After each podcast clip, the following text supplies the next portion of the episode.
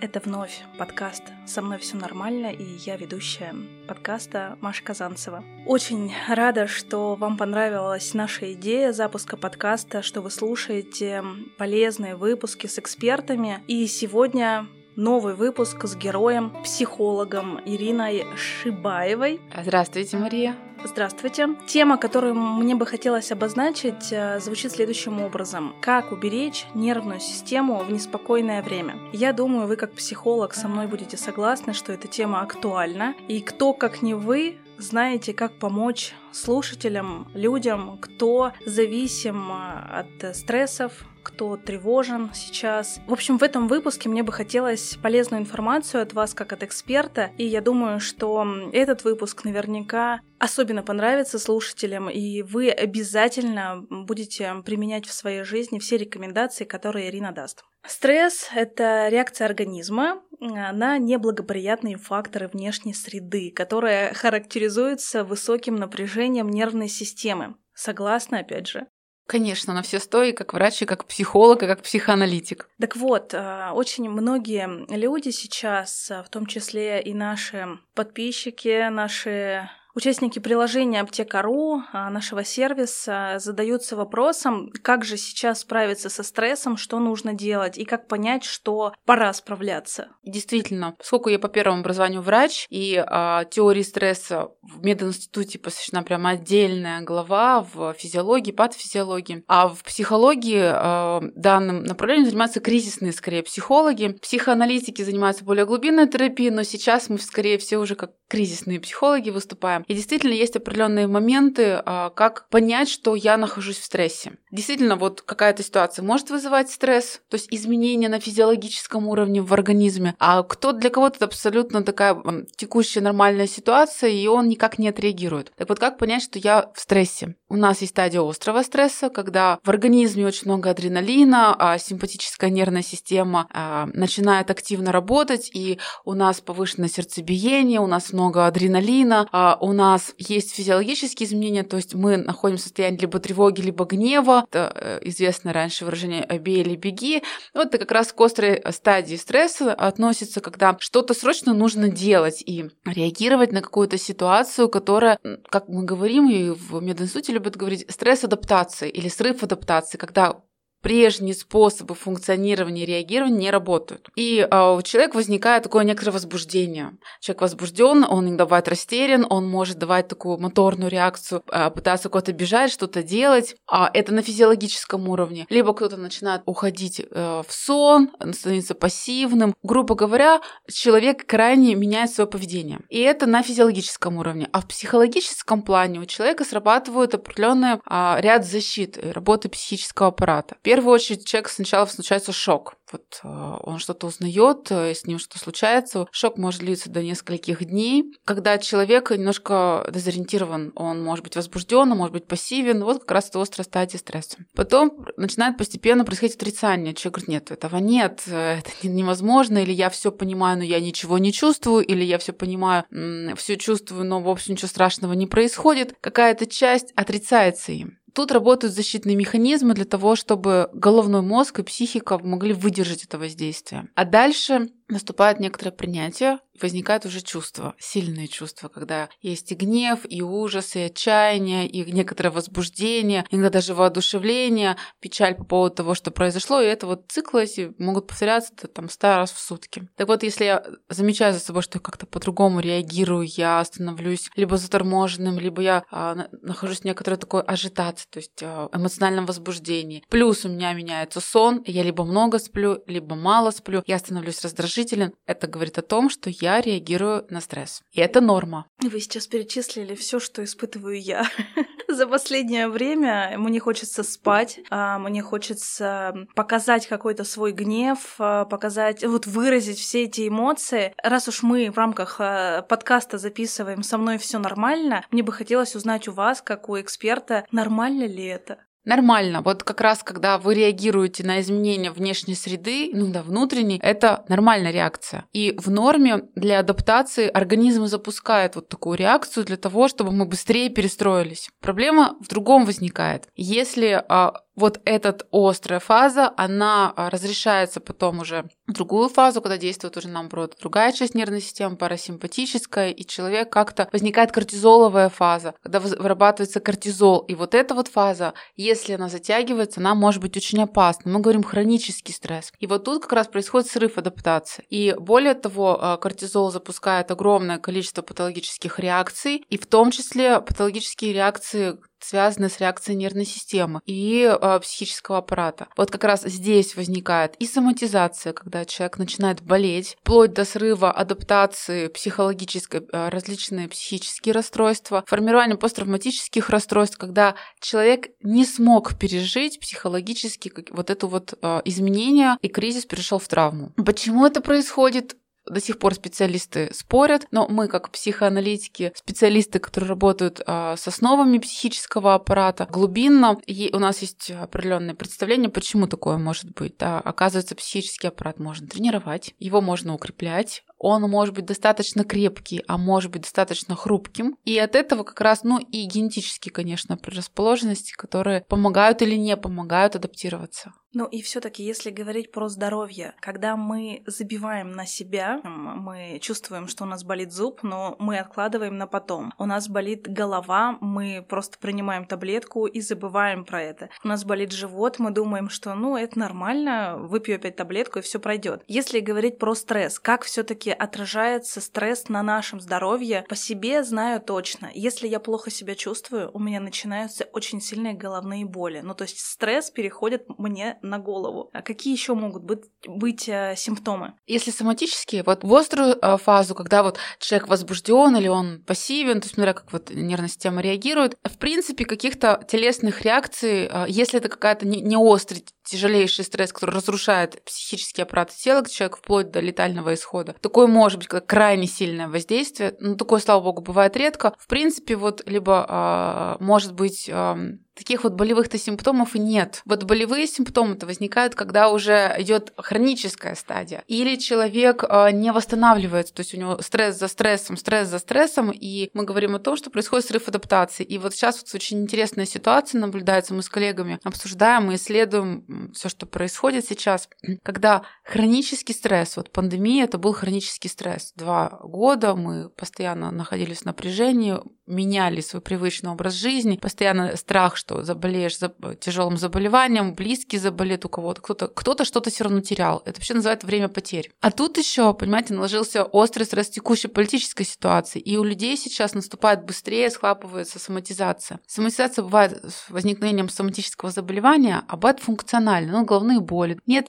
очага то есть вот не формируется уже органическое поражение, но есть головные боли, боли в, в шее, боли в спине, нарушение сна, нарушение пищеварительной системы, но нет пока еще тяжелого заболевания. Это обратимые состояния, и это говорит о том, что да, идет срыв адаптации. Как говорят врачи, нужно заниматься собой, и есть противокризисные меры, которые помогают как раз себя поддержать. Ну, вот мне очень хочется их узнать. Да, во-первых, когда есть определенные алгоритмы, когда мы говорим, вот вам предстоит какой-то стресс, или вы знаете, что какая-то нагрузка большая будет, что там хороший, может быть, даже стресс. А если случилось, что а, что-то не, не, внезапное произошло, что рекомендуют? Есть так называемый чек-лист кризисный. Что важно понимать первое. Четко вы должны понимать, что сейчас происходит. Мы говорим назвать. То есть, да, сейчас происходит форс-мажорная ситуация, и я в этой форс-мажорной ситуации а, пытаюсь адаптироваться. Мне нужно сделать все, чтобы адаптироваться без последствий негативных. Второй момент. Я организую режим сейчас очень много психологи говорят про режим. Почему режим важен? Не только потому, что это помогает мне хорошо спать, да, питаться регулярно, это необходимые физиологические потребности. А еще потому, что когда я знаю, что у меня все по режиму, и я знаю, что у меня есть стабильность. В кризисах стабильности нет, и это для нас стресс. А когда я знаю, что вот я столько примерно стою, во столько ложусь, тогда у меня будет обед, завтрак, ужин, я что хотя бы микростабильность у меня есть. И меня это успокаивает. Это прям психологический такой эффект имеет. Третий момент, что важно понимать, я должна находить ресурсы, которые вообще меня всегда поддерживали. У нас есть такой чек-лист, э, который мы рекомендуем своим клиентам. Выписать то, что нравится, да. и потом это читать? Э, не, немножко не так чек-лист кризисный, когда а, я составляю минимум 10 вещей, которые мне нравятся или которые я хотела попробовать. Там, я не знаю, ходить в театр, да, в кино, с друзьями в кафе, а, на прогулку, да, может быть, какой-то вид спорта. То, что мне нравится. И, или я хотела сделать, там, допустим, полепить или на гончарном круге поработать. Я это записываю, а потом я каждый день это делаю. Это бывает сложно, потому что не до того все нервничают, но я а, выделяю себе возможность для того, чтобы это делать. Сначала это бывает через силу, но я пытаюсь себя, как говорят аналитики, наполнить либидо, то есть жизненной энергией, которая бы мне давала силы преодолеть. И тут очень важный один момент понимать, что если происходит кризис, все страдают, я тут наслаждаюсь, у многих людей возникает чувство вины. Так вот, наложенное. Это как раз вина свидетеля, так называемого, поэтому все равно мы занимаемся собой. Еще один момент. Создать дома такой микроклимат, который, вот знаете, вот а, где не, не говорят на определенные темы, стараются, да, где а, мы окружаемся приятной обстановкой, музыкой, какими-то вот интерьером, там, где, может быть, пахнет пирогами. И я прихожу вот в этот мир, и я расслабляюсь дома, мне, и мне хорошо. И вот это меня поддерживает. Называется микроокружение, семья. Потом я окружаюсь людьми, которые ну, вот со мной на одном волне. Не паникерами, а теми, кто вот то ну, понимают, что происходит без отрицания, но вот ищут ресурсы, поддерживают, слушают друг друга и не раздувают паники. И я окружаю себя вот такими людьми по возможности. И наоборот, с теми людьми, кто паникует, стараюсь, э, ну, пока ограничить общение, даже если это близкие родственники. Но лучше сейчас самому восстановиться и помочь потом ему, чем все будут паниковать. В этом логика. Еще один момент э, – это, ну, средства массовой информации информационная гигиена, сейчас очень модный термин, когда мы стараемся фильтровать. То есть сейчас вообще говорят, отключите вообще по возможности от э, информации. Если ваша работа не связана, конечно, с постоянным получением информации, либо уж так надо, днем или утром прочитайте вот э, какие-то неэмоциональные ответы блогеров, э, официальные какие-то сводки. И все.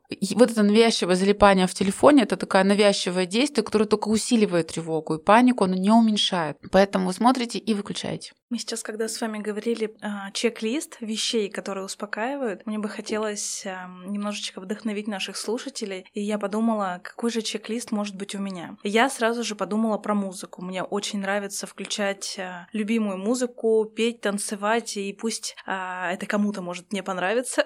Самое важное, что мне это нравится. Мне очень нравится аромат э, апельсинов, э, мандаринов. Я прям понимаю, что если я ощущаю ощущаю этот аромат, то мне становится хорошо. Есть ли у вас прямо сейчас в голове идеи, чтобы вам э, нравилось и чтобы вы включили в свой э, вот этот вот э, спасательный список? Конечно, у меня даже есть, он и периодически пополняется, там более 15 позиций. Вообще вокал, вокал и пение. Это очень хорошо помогает и э, караоке, либо сам человек э, с собой поет. А это хорошо, во-первых, дыхание, это же брюшное дыхание, диафрагмальное, оно успокаивает хорошо. И поэтому пение для меня это вот спасительный такой круг. Второй момент. А, я очень люблю театр, особенно люблю музыкомедию, очень люблю позитивные, легкие а, э, произведения, где можно отдохнуть, отключиться. У меня есть набор любимых моих книг, которые я иногда читаю или я планирую зачитать, э, дочитать. Они профессиональные, либо есть э, не профи, которые я давно уже откладывала. Они очень хорошо переключают, потому что включается сознание, и я понимаю, что я там немножко могу переключиться. Есть фильмы любимые, которые я тоже люблю включать уже как ритуал. Я люблю очень печь, и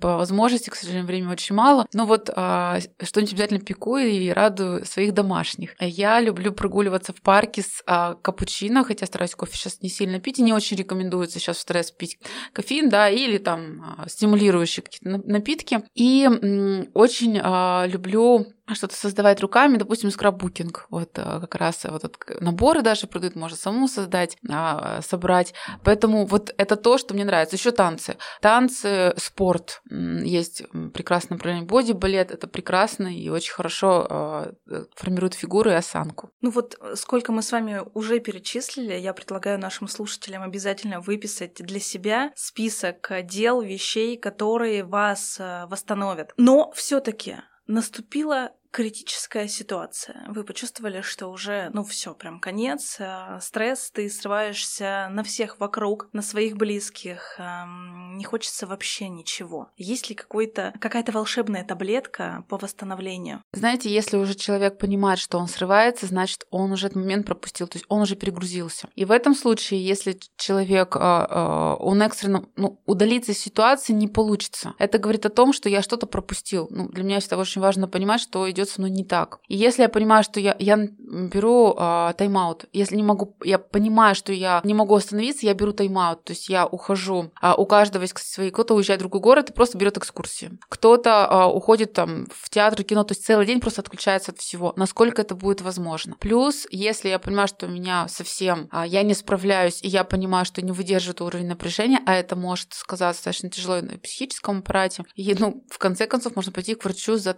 успокоительными препаратами. Они не по а, рецептам, они не влияют на трудоспособность, но они очень хорошо сбивают напряжение, чтобы помочь психич... ну, нашей нервной системе.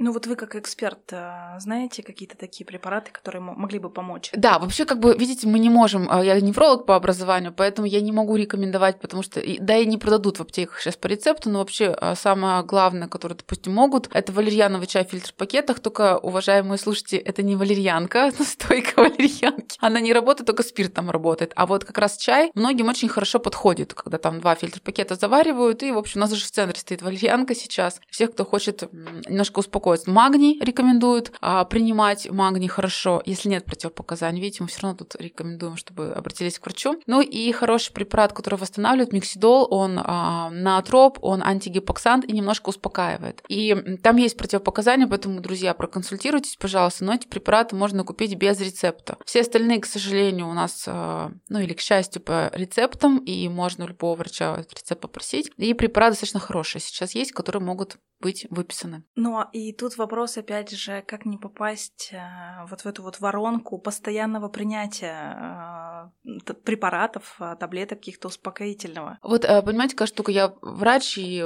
психолог, и для меня очень важно понимать, что вот на данный момент мне поможет. Потому что мы действительно не знаем, когда закончится какая-то тяжелая вот нынешняя, допустим, ситуация, а я понимаю, что мне нужно функционировать.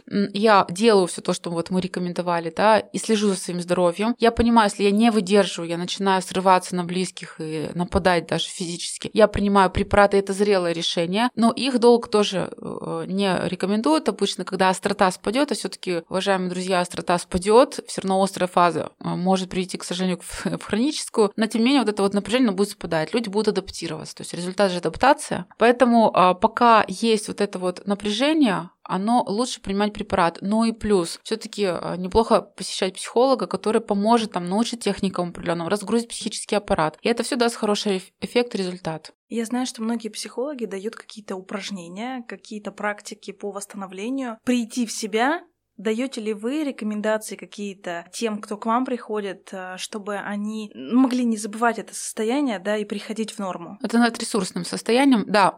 То есть, но это скорее, знаете, э, прерогатива больше гипнотерапевтов или э, специалистов, которые используют НЛП. А когда это кризисная терапия, безусловно, то есть моя задача разгрузить психический аппарат человека, а, найти его ресурсы, показать ему эти ресурсы. А ресурсы вот как раз в том числе ресурсное место. Ресурсное место, это значит, я вот запоминаю определенное состояние, а, определенные ощущения, да, и туда периодически даже медитативно там, или а, мы, я туда возвращаюсь. А это такой а, трансовые техники, когда я себя представляю на каком-то приятном месте, на поляне, да, в каком-то состоянии, включая музыку, представляю, как я там могу быть, а потом просто возвращаюсь вот э, туда и вроде бы черпаю силы. Не всегда это срабатывает, потому что сейчас стрессов очень много, и люди не могут перейти в это расслабление. А хорошие техники есть когнитивно-поведенческая терапия, когда я сам себя успокаиваю, это с опорой на ментализацию называется, когда я сам сам себя успокаиваю. Я себе объясняю, что происходит, я рассказываю, э, как я реагирую, и с помощью еще дыхательных техник, глубокого дыхания, диафрагмального дыхания, я себя успокаиваю повторением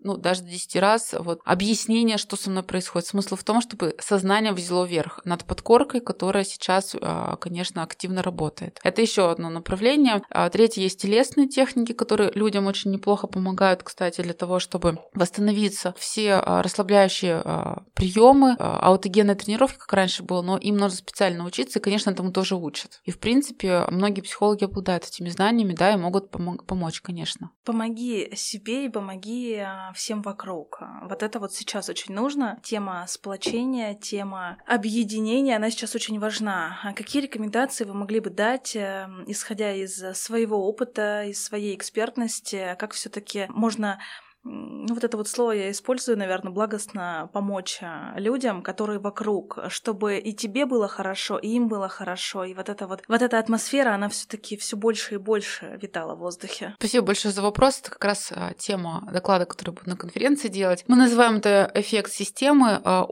важно понимать два момента. Во-первых, когда я помогаю другому, я сам себя лечу. Поэтому сейчас установка многих специалистов и руководителей, допустим, на производствах, компаниях, что давайте помогать. Кому сейчас хуже, чем вам, кому сейчас тяжелее, кому страшнее, кто, возможно, потерял родственников, разорвал связи, ну, разорвали связь. Помогайте, поддерживайте, а, общайтесь с этими людьми, а, создавайте группы поддержки, где люди просто могут без психолога прийти разговаривать там а, и общаться каким-то общим делом заниматься. Допустим, кто-то сейчас а, чистит и моет офисы, кто-то учится вместе, обуч- обучение проходит. Помогайте, а, если сами в ресурсе. Вот, как бы я сказала, если вам достаточно неплохо, помогайте другому. Это спасительно для обоих. Второй момент. А, мы все живем в системе. А, группа — это большая группа, весь земной шар — это группа людей, большая группа. Она состоит из подсистем или групп, это в том числе наша страна. И в группе есть свои эффекты. Да, мы быстро заражаемся аффектами, то есть яростью, ненавистью и мы начинаем проседать и функционировать как немножко не, нездоровый психический человек. Но это может противостоять другая вещь. А люди также могут хорошо подзаражаться спокойствием, удовольствием, радостью, поддержкой. И это то, что можно противопоставить вот этому ужасу и страху и ненависти, которая сейчас растет. Когда м, я могу осмыслить, успокоить, поддержать себя, помочь другому, это передается по цепочке. И так постепенно, как мы говорим, контейнируется, то есть система вся успокаивается. И поэтому я хочу сказать, что один человек может э, успокоить 20 вокруг, а те еще 20. Так идет по цепочке. Поэтому а усилить можно, когда люди объединяются в сообщество. Сейчас очень активировались психологи, врачи, э, деятели искусств, которые собираются и помогают, и, при, и что-то делают для других людей. Поэтому если есть